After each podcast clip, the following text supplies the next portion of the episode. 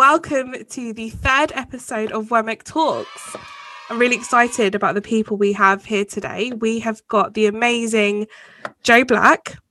We also have the awesome Lyn, our, one of our choir leaders. And we also have Angel and Rico on the call. So, hello, everyone. Hello. Hello. Yeah, so really excited. Today, we are talking about one thing that these three have in common is they all have some form of training or experience working in theatre or the arts in general. So, yeah, we're here to discuss that. Tell us more, guys. Where to start? Well, apart from, you know, where we're coming from, which has been quite a, a weird year and has put a stop to everything, been working in the arts in the industry. So I come, my background is in musical theatre, surprise. um, I must say it's quite, it might come might sound as a bit of a obvious thing, but it's quite an exciting thing to do musical theatre, acting in general. Did you do a training course for musical theatre? Um, yeah, so I I initially doubled in theatre and musical theatre during my teens um, in high school here in Italy, and then I ended up deciding when I was about 26 after a after doing an amazing uh, run of Rent here in Italy with a semi-professional company, I decided this might be the way to kill two birds with one stone. So moving to the UK, which had been my my dream for quite a long time, and in the, at the same time training. So I auditioned for a foundation course at ArtsEd, and I got in and then that was a year long was a part-time course um, was a year-long course and then during the year i decided to you know while i was while i was in london why not um, audition for other courses professional courses so i ended up auditioning for uh, london school of musical theatre applied for Mountview for the MA, and then I also auditioned for Guildford School of Acting um, for their MA course, which I um, ended up getting um, getting a place on. And to embark on it the year after. And yeah, that MA was the hardest year of my life just because there is so much to do. Like the, you know, the training is just all condensed into one year. What year did you train at GSA? So I was there for the academic year of 2013, 2014. Yeah, I was just there for a year. I was actually uh, in the same year, the, the, the year I was there was the first year of one of the Queens from six. Uh, so she started there as well. Yeah, she's playing Anne Boleyn at the moment. Courtney Bowman. It was it, it was fun to see like a lot of people then after just going on to great um onto doing great things and so yeah that was about yeah was nearly six years ago now well seven oh. and um, time flies just out of curiosity enrico mm. um how did you find the ArtsEd course? Only that I trained on that same course 11 right. years ago. So I did, um, I don't know if it was the same that you did, but it was a part time evening course. It was like three, three nights, yeah. So three nights a week. I found it interesting because, of course, you know, I took courses in Italy before of acting or just dance courses, I had time to um, prepare for lessons, prepare for you know for anything that was that was requested by the teachers in the course. At the same time, it was interesting because I had the time to actually think, to actually absorb all the information, especially for dance, because I I always say that I'm a mover but not a dancer. I do like to dance. So um, it was interesting to have the time to absorb all the information and kind of like, I think that that really helped me to then, that really made a difference in my audition for GSA. Mm. So it was interesting to see, to have that feel of what training was about and how it felt like. What about you? How was your experience? I, well, I remember when I trained on the course, I found it quite hard because at the time I was young. I was I started when I was 19, going on 20. And it was my sort of first experience of training at a proper drama school where I thought, whoa, this is completely different to how I did it at college. When I was at college, it was um, the way of the the way the course was organized and the training was completely different. But then when I went into arts ed, I remember the teachers just giving me like loads and loads of feedback on my presentations on my songs or my monologues. And i'm thinking oh my god this is uh this is something i proper need to work on here. And at some points i found it a little bit overwhelming but at the same time it gave me a good understanding on how you should do your drama training so joe how did you feel by the time you completed your course from when you first started there did you feel a lot more confident? I felt like a bit of confidence had started increasing. However, I didn't get into any of the drama schools I wanted to at the time. So then I thought I'd audition for PPA, which was another two year preparation course. And that also gave me a bit more of an understanding and a bit more sort of training into the body to be able to to be able to sustain what was coming in the future. Did you manage to have agents come to see you during that time? Not uh, not during the foundation courses, no. However, afterwards, I trained at the Urdang Academy and did the three-year musical theatre diploma, and agents came to watch us in our third-year shows. Lyn, tell us about what training you've had. Right. Well, I actually went. I say went into the business quite late because I was a biology technician and I was looking to change my career. I grew up uh, listening to stories from both of my parents who were performers, but I couldn't actually afford to go to the local dance school when I was a child. So I think it must have always been in my blood. And my brother was at a theatre arts college in Liverpool, and he suggested that I would come along for a trial week, which was both terrifying and and absolutely amazing. And by the end of the week, um, they offered a place to me, and I accepted. And I did a three-year theatre arts course, and I also did my teaching diploma in speech and drama. So uh, after that, I was offered a position at the college, which I love. I was actually teaching from children to adults. And during that time, I worked on getting my equity card, which allowed me to work in television, films, and theatre. But I also felt that it was important for me to understand and experience being in the business.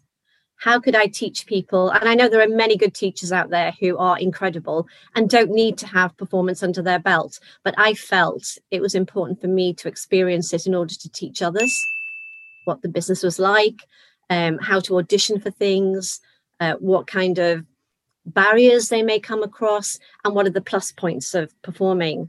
So um, I did some work in Liverpool for a while, got myself an agent, and did some theatre and TV.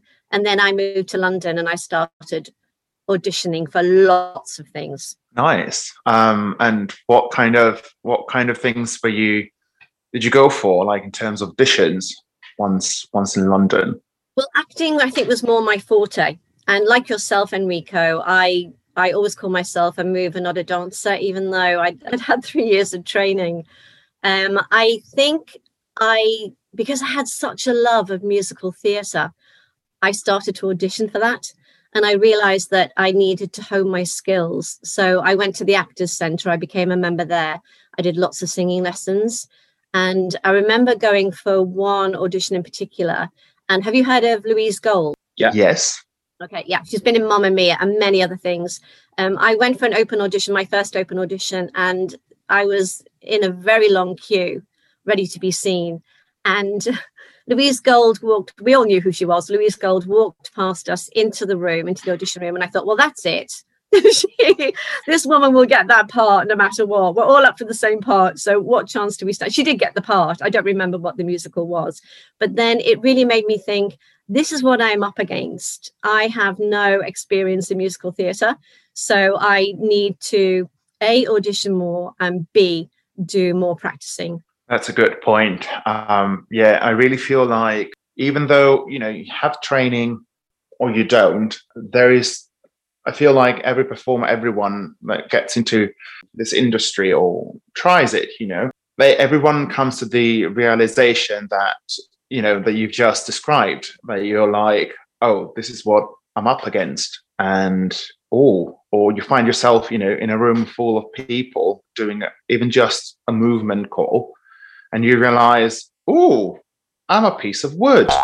Why am i here? You know like that sort of things. And you think like there's so there are so many things going through your mind you know at any given point that it's quite um, you start to realize why you know of course like you need to have passion you need to have fun in doing this thing. Do any of you get the feeling when you're say dancing or moving that your body feels like you're not doing well but then you watch yourself again on a video and then you did better than what you did what you think you've done absolutely yeah i think if it's not your strength i think you'll always be very critical of yeah. yourself. It's interesting. We've all had training, and I know there are people out there who haven't had any training, and I, I think it must be even harder for them. Hmm. So I think um, you you are your own worst critic, but I think one of the most important things is to have self belief. Yeah, that you are probably better than you think you are. I think people get this idea that they have to go in being good because they think that in their minds that the the teachers are go- are either going to say he was good or he was not when really you should go in there not worrying about the panel at all and then just enjoying the experience of it. I totally agree uh, with that. Um, i was actually thinking the same the same thing earlier actually. You know it's all about remembering to have fun and just show what you can do at the moment because it's that that's what it is. It's a moment in time and that moment doesn't define you. You know mm-hmm. if anything it defines you for those 10 minutes when you're 10 minutes or to an hour when you're in the room but yeah you know as long as you have fun and you remember that i think you kind of need to just just kind of like shut your brain and just do what you're told to do yeah, that's what um, drama school teaches you as well, and especially um, PPA. They also would prepare you for drama, not only drama school auditions, but for future auditions as well. But they give you a sort of guideline where you should bring the right sort of material, mainly based on what you can do. But when it comes to audition for auditioning for the shows, you have to research the show. I remember when I did the Phantom of the Opera audition a couple of years ago, everyone was bringing in classically love songs. The audition panelists was like, "That's the hundredth love song we've heard so far," and I'm and it kind of gets you thinking that maybe you should bring something opposite to that because that's what they're going to remember the most because the panel will probably expect to hear a certain material. If you sort of try and meet in the middle, bring in something from that time period, but have like a different sort of genre, then it might make it memorable. Having um, a song that suits your voice mm. and that's in the right key for you, because you could pick up sheet music and you may need to have it transposed into the right key. Uh, Enrico, have you ever been for an audition where something unexpected happened? So, um, nothing unexpected, I would say. However, I always feel like most of my auditions have always been a mixture of dread and and, and excitement. Because um, of course, as as Joe rightly said, you you know you re- you research the the show and you know that maybe you know the show, you've seen the show many times. However, you're lucky enough to be seen for a show that is not quite what you would expect to be to be up for so like you're kind of taken aback and you're like what am i going to do so i remember for example my i think that was my actually the first audition straight out of drama school it was for Les Mis and i was like it was the quickest audition i've ever had in my life as you said as you rightly said lyn um, you know nerves kick in um, so you start doubting yourself a little bit. So it was just like, you know, okay, I get in, you know, be nice to everyone, say hi to the panel, just, you know, have a little chat with the with the, with the pianist, making sure that you say the right things to the pianist so the pianist is on your side. I tried to focus on enjoying the whole process since this was the first time. But then I just sang my song and they were like, okay, thank you very much. That was lovely. Um, have a good day. I'm like, okay, bye. that was just mainly, you know, first edition. So I, I was just focusing on understanding what was going on and trying not to like faint.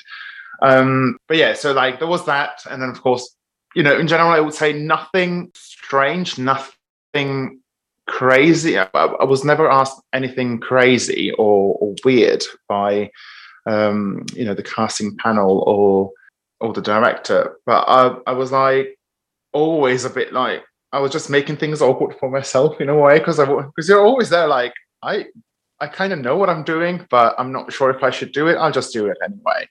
At the end of the day, as a performer, you kind of you know you you may think that you're making a fool of yourself, which would be it's a horrible thing. You know, everyone thinks, oh, I don't want to make a fool of myself, but as a performer, you kind of have to, and just that's part of the job. I find I'm actually quite um, quite relieved. I was quite relieved in finding it and finding out that a lot of people feel the same. You know, despite being performers, we are always a little bit very much self-aware. Don't make a fool of yourself. Don't make a fool of yourself. Okay, just do this. But yeah, apart from that, just good fun. What about you? Have you ever been asked by a director to do anything ridiculous or something that you felt wasn't in character? I was told to tell a joke, and that's what happened. The guy was the guy was like, "Okay, what what? Why are you interested in the course?" And then I said what I had to say, and he was like, "Can you tell us a joke, please?" And then what do I go and do? I go and say one of jokes said by Michael McIntyre, the comedian, and it was the joke where he said using words in the English language to mean drunk. So, for example, it would be like, um, How was your night last night? I went, I got utterly gazeboed. And funny enough, they actually laughed at that, but they actually found that quite funny. I remember walking out the room and the um, the director of the course was like, I like gazeboed. And I thought, yes, done it. But then later on, I was told that you shouldn't really use jokes that have been said by another comedian just because just because they'd rather you come up with your own imagination. So there was another time when I I was auditioning for my third year show, and again they were asking me to tell jokes, and I came up with the joke of what do you get if you cross a sports car with a girl's swimming costume, and it's a Lamborghini, and they did laugh at that. And funny enough, I had made up that joke. So it kind of it also shows that um, if you use your imagination, it could work. Absolutely. I mean, that's part of you know that's the whole thing about being performers. We do have a big imagination and we can come up with things, but it's not always easy at all. Improvisation, I think, is a real asset. We did a lot of that when I was at college. So if you can improvise on the spot, then it's really helpful. The um, the most ridiculous thing I was ever asked to do by a director was when I was performing in an adaptation of The Seventh Seal by Ingmar Bergman, and I played the woman with baby. And he kept uh, changing the script, adding bits and pieces to my character. And then um, I think we performed in Holland Park, and he not only asked me to walk through a bed of nettles, and I was barefooted, um, but and I did tell him there were nettles there, but he said, No, that's the entrance I want you to make. So I want you to walk through that. Exactly. So uh, then he said, the next day, he said, I have a great idea. Instead of carrying a doll, I would like you to have a pig's head wrapped up in a blanket. Sure, why not? Exactly. So I asked him why, and he just said, I think it would add an edge to the character. And that made no sense at all. And right. that was that was the last day I worked with him. Sounds like something Oxford University would tell you to do on their graduation day. yeah, just like slightly on the odd, on the weird side of exactly. things. But I'm like, yeah, we can try that, but not sure it makes any difference. Have any um, of you had any terrifying auditions or any really funny stories? Yes, it was when I was at PPA. I um I hadn't got into drama school when I was young. I thought all the choices that I wanted to go to have declined declined their offer to me. And I thought PPA was the last resort. What happens? I go in, I go and sing, sing my song. And as I'm singing the song, I see the panel making notes and stuff. As I as I'm going along, the nerves just slowly creep up my body to the point where at the end of the song, the note doesn't come out. I was mortified. That is proper classic um, audition goes wrong type. Yeah, happened to everybody. Yeah. Yeah, all part of the game as well. Also, as well, that was a the end had quite a big belt as well, with nothing coming out. Is just the worst thing that could ever happen to anybody. No, I totally get it. I've had that a few times as well, but I still remember specifically. So I was, so my agent calls me one day and says, like, oh, great, I got you an audition for Aladdin on the West End. I'm like, okay, g- great. Okay, so I start panicking. There were loads of things to learn. Like, there were five sides that they gave me, two songs from the show, and then I had to bring also a song of my choice. So I was like, fine, go. I go with this song, my own. It's great. I'm, you know, I'm comfortable with it.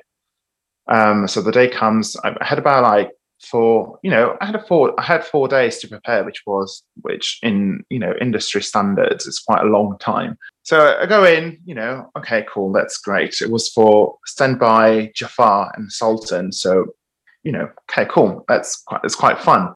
I go in and I'm like, first thing they asked me, they were all extremely nice, which was like that put me at ease straight away, which was great. So I was like, oh, cool, great. I can relax a little bit.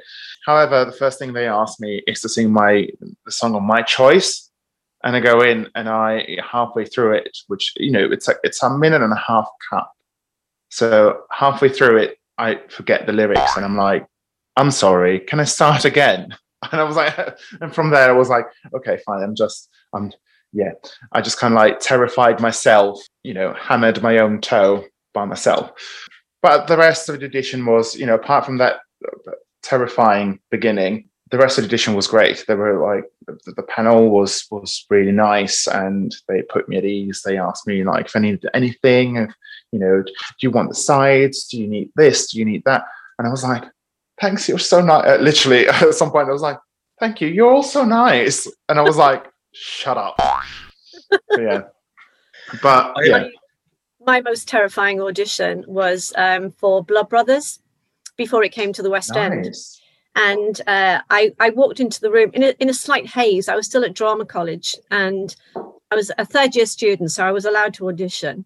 And I went with five of the guys from uh, my my year group, and they were all in before me and I went in and I didn't look for some reason I didn't look at the person who was sitting at the side I just there was somebody behind a desk and the MD so I I did two short uh, drama pieces one with a Liverpool I'm from Liverpool so um, that was easy. But um, I didn't have a, a, a, huge accent when I was talking ordinarily and I think I should have stuck with Liverpool accent all the way through. Anyway I did my two acting pieces, and then they said, "Right, could you turn and could you sing your song?" Um, you know, give the sheet music to the MD, which I did, and I looked to the side, and Willie Russell was sitting there, and I froze. And so I started my song, and my head went to a completely different space. I thought Willie Russell is in the room with me. And my song, I stopped halfway through and I did exactly the same as you Enrico. Can I start again? And I did. I didn't get it, but I was like, why did I even look at the man? completely starstruck. Willie Russell is here. Those are the kind of things that kind of, you know, stop you on your tracks, and you're like, why didn't you make yourself, you know, visible before? Just yes. like, why didn't I realize before? Focusing again on positives, because that's what I always try to do what were your favorite auditions? Or if there was anything, you know, like either favorite audition or something that really got you pumped, even though you didn't get you, you didn't get the role or anything, but something that you really, really enjoyed. I remember when I worked, it was before I worked at Madame Tussauds doing the Sherlock Holmes experience and the Alien Escape experience. I remember I remember the day when I auditioned and the first round was workshopping characters and working on levels of of how to portray them. Uh, so like level one, you start off sort of being yourself, going up to level 10 when you go full out there. And that's really common in Fright Night rehearsals as well as Merlin entertainment auditions and rehearsals and stuff because they work in a different way because it's more immersive and you're kind of more sort of playing with characters. So it's very different to the musical theatre industry. So the first round was playing was playing with characters, and I and I knew one of them was Alien because you had to act like uh, something's in growing inside you to the point where it sort of bursts out of your back like they do in the films. And I always when when that when they tell me to do that, I always imagine Superman being, you know, Superman is weak against kryptonite. Well, I always imagine myself being weak against kryptonite and having a piece of that stuck inside my body. That always helps. And then um, I wasn't expecting to get the get through the first round anyway. But then they came in and said, Can I have Joseph and so and so, so and so and so and so?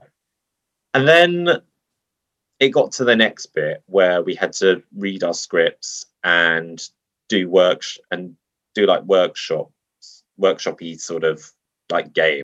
And that was always fun because you had it was fun to sort of interact with other people as well. So it's like, for example, throwing a ball and saying your dream role, and then for, tossing it to the next person. It would just go round and round, sort of in zigzags, and that was always fun.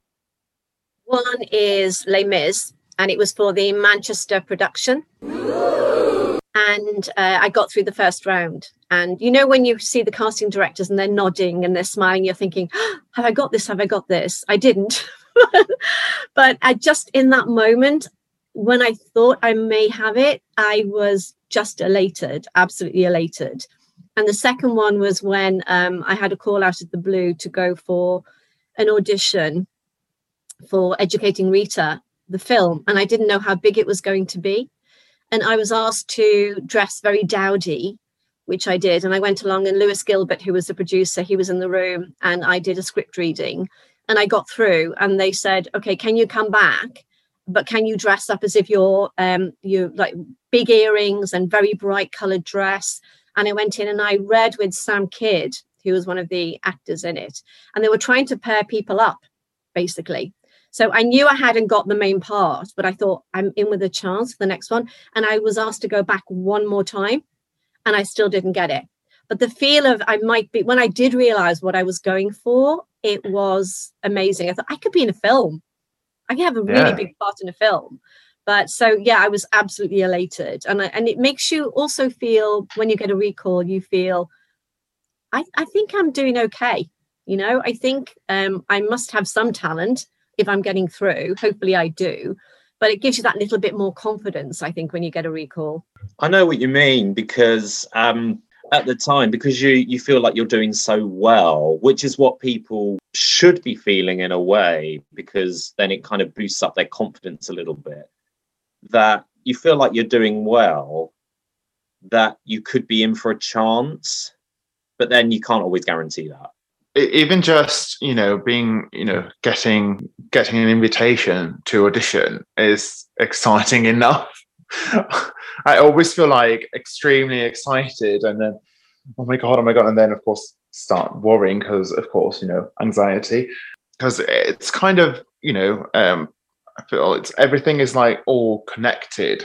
So you can't you can be you, you need to be excited but at the same time there's a part of you that it's just going to be you know, on uh, just on that tangent saying, uh, yes, but what if? And then you kind of just have to fight it off, which is another big thing, in my opinion, kind of like, you know, the whole anxiety surrounding surrounding this whole this whole industry because you kind of as we said was as we said before we always kind of you know, there are moments where we doubt ourselves, and that kind of leads to a little bit of like stage fright in a way. And do you guys feel like anxiety has ever affected you in a way that you were, you know, kind of like took up a big part of your of your life as a performer, or just you know, going through like small amounts of time, just feeling like constantly anxious, or just you know, you know what I mean. I think some yeah. people some people get anxiety dreams. Does anyone experience oh, yeah. that? Yeah, I've had that before. I I've had dreams where I've gone into the audition room not knowing anything and forgetting everything that I'm supposed to bring with me. And that's just a frightening, that's just a frightening dream for me because you have that sort of anxiety within you. And it's normal with actors that you feel like you're going to mess up all the time. Yeah, I didn't get anxiety dreams, but I, you know, this idea of having butterflies in your stomach, there were times when I was about to perform and walk out on the stage and I my stomach would turn over and I would think, uh, will I forget anything? Will I forget my lines? Um, will I be too nervous and I won't be able to perform as well as I could? And then um, I I used to just sort of visualize myself getting through it and hearing the applause, and that was one way I got through. And the other one was to um, do my breathing exercises, and at the same time um, reassure myself that I could do this. At the point that I was standing here in the wings, ready to go on, meant that I was able to do that. So I think constantly doing that really, really helped me. And even in choir, you know, there there have been moments when um, with West End Musical Choir when when I first uh, I've been out of the business for quite some time, and when I came to the choir, I'd lost a lot of confidence so beginning to perform again was a big thing for me. And I felt, again, taking myself out of my own comfort zone and performing on a regular basis brought that confidence back so much. Um, and now it's it's again it's second nature now to perform. It's a, an absolute joy. But there have been occasions when we've been doing quite big performances or uh, Heart Radio or uh, West End Live when I felt those butterflies again will I forget anything? So, but the joy of performing is has come back because of choir, which is great. So all people in the choir know who have said, I'm really nervous about performing for the first time or even singing in the room with people. Um, you know, I can totally reassure them that I've been there myself. And uh, even having had the performance experience I have, it can still happen. So the more you take yourself out of that comfort zone, and you've got tremendous support around you, but the more you do it the better mm. you will become and the more able you will be able to control your nerves. I yeah, agree with you lyn. That's um that was you know I, I, I came from when I, when I joined choir i came from like a similar situation. I was like i decided to take a break from because uh, i was going through you know anxiety just in life normally. And so i was like i'm taking a break from trying to you know get out there and while I was doing that, it was like, but I still want to do something that will keep me, you know, that will keep me trained in a way. And yeah, as you said, choir helped a lot with it. And in terms of, you know, feeling butterflies in your stomach, having that like adrenaline rush, um, I find that it helps that trumps whatever anxiety or like negative thoughts you have because at the end of the day, you know, if it's in your blood, you know, it's there. You're still gonna enjoy it, even if, even though you're feeling you're feeling terrified, you're feeling a bit you're a bit on edge with it. But yeah, as you said, to to whomever is listening, um, if you have if you're if you're worried about performing with choir, don't be, because it's one of the most amazing things that you can do for yourself, for your, you know, for your own joy for your own. Just like you know it's always good to try new things and get out of your comfort zone. You're correct lyn. Yeah i um ever since when i left drama school i remember um not not having an agent coming up to me and wanting me to, wanting to sign me on and i wasn't i didn't get any jobs out of it. I left drama school just completely flat and that sort of made me lose a lot of confidence in a way and I spent the summer not really doing anything acting wise. And then I've had to sort of build myself up again after my first year of Fright Nights because I that that was just a completely different experience for me and everyone was lovely and everyone was just everyone was brilliant the team i worked with was were absolutely amazing ever, ever since i've done it i've done fright nights a few times now as well as other merlin attractions such as two swords and Chessington have you whatnot and it's kind of given me an idea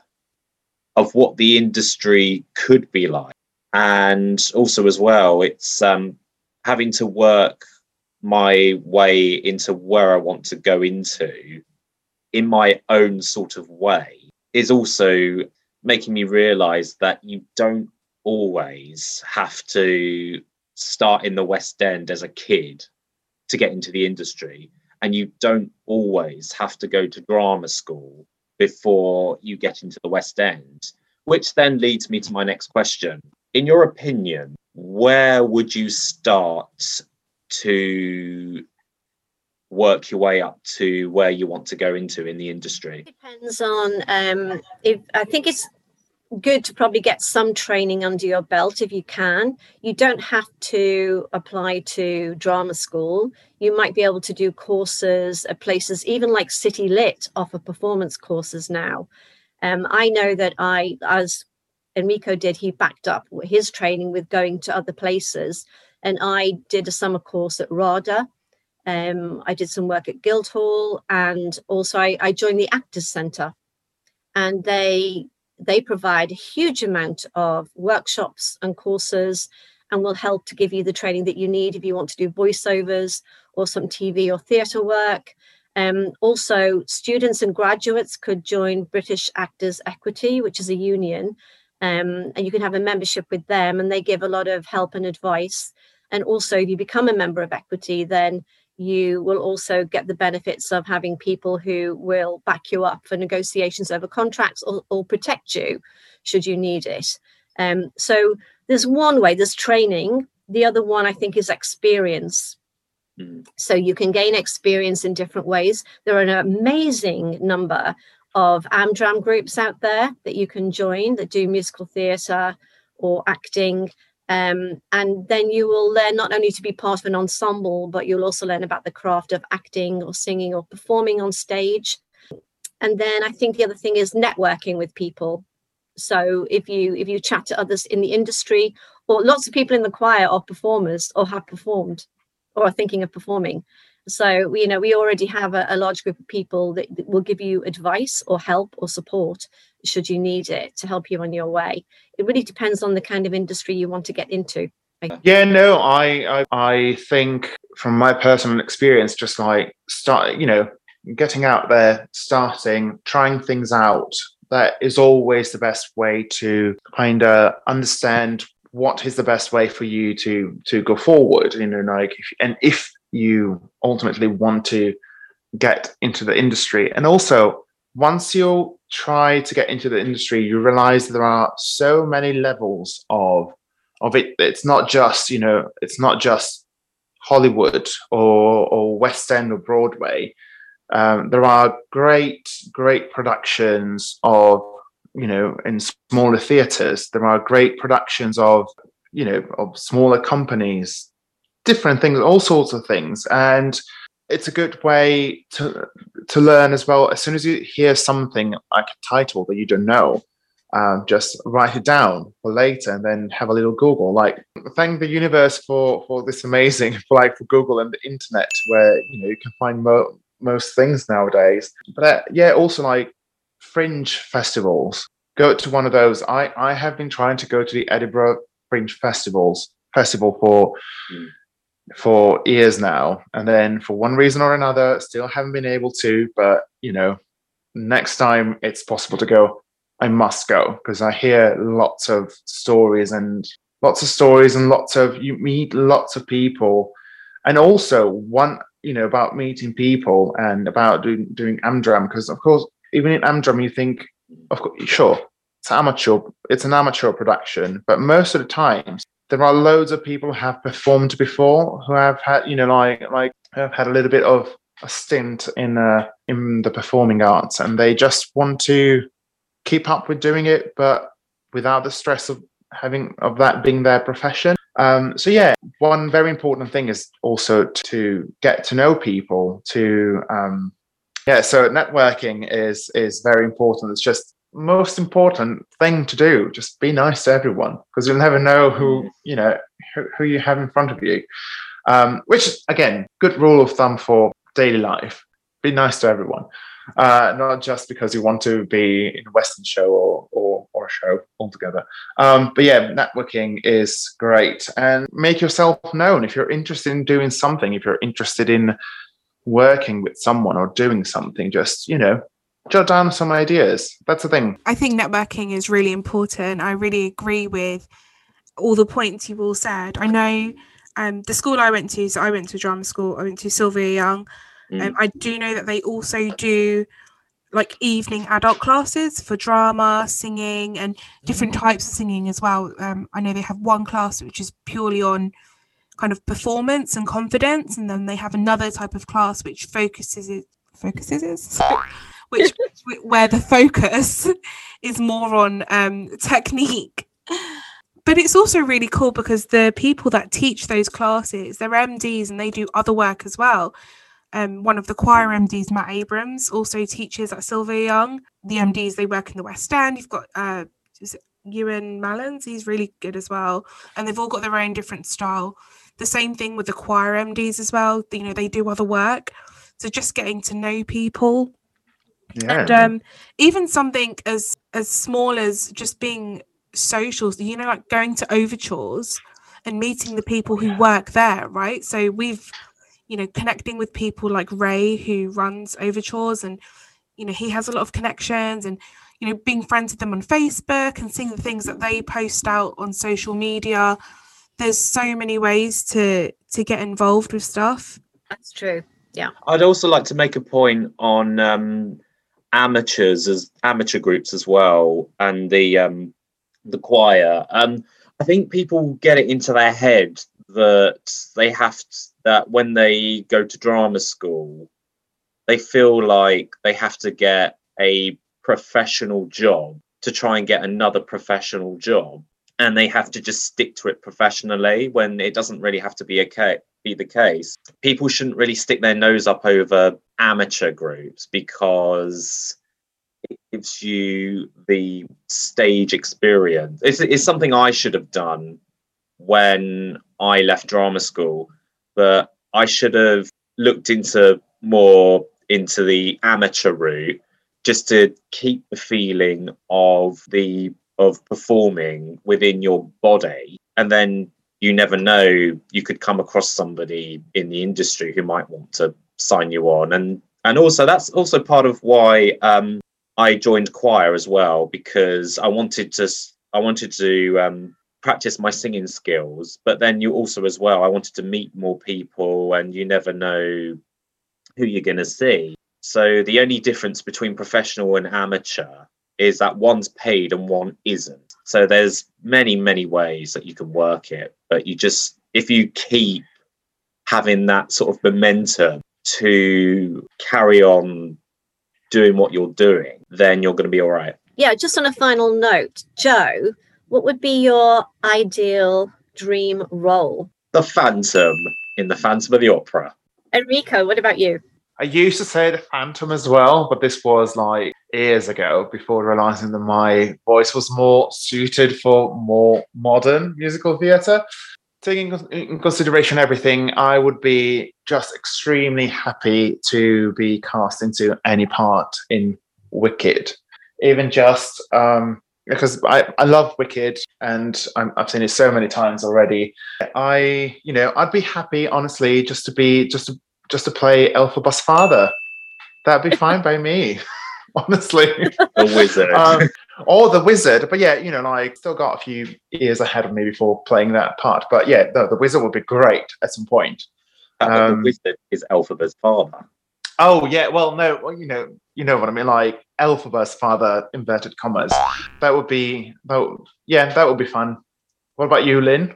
I think two things. Um, I would love to be in a, a historical drama, something like a musketeer, where I could do some fencing and stage fighting. Two skills I've never been able to put to use in, after all the three years of training that I had. Um, so yeah, I'd love to do that. But I think if I could choose a musical, I'd go for a character role, and I would go for Madame Thénardier in uh, Les Mis. That will be fab. I can really see you play Mother Superior, Lyn. Mother Superior. Oh my god, yes. You'd be brilliant at that role. if I had the voice, I would totally go for it. Thanks. Lyn, Joe. you'll, you'll you'll never know. Is anybody listening out there?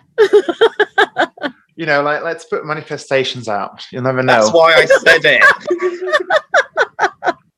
I didn't expect that. Okay. I think that's the name of this episode. Mother Superior. Mother Superior. Yeah. Sometimes I just get it into my head about. Uh, I come across people and I think, who could I cast them as? oh yeah, that It would be happens Mother actually, Superior. yeah, doesn't it? That's hysterical. Oh my god. Made me cry. We just wanted to say as well, um, just out there for anyone who's listening and who would like to have more information about anything.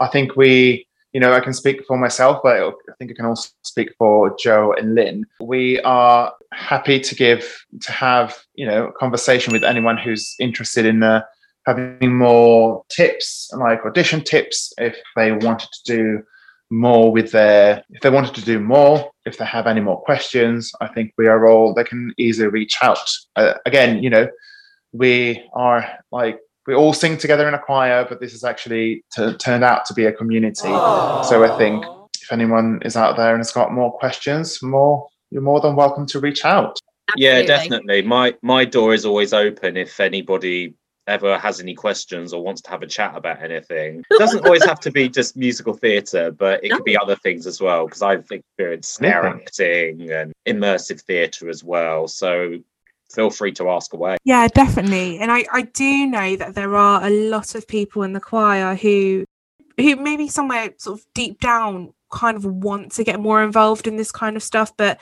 maybe don't know where to start or so yeah. Um always happy to help point people in the right direction. So yeah, that was really, really helpful and really fun. Thank you all. Thanks, You're welcome. Maxine. Thank you. Great. So yeah, that's a that's a wrap for episode three, which I think I'm now going to call Mother Superior. I hope Yes. everyone has a really great weekend and we'll see you again next month. Bye everyone. Bye. Bye. Bye.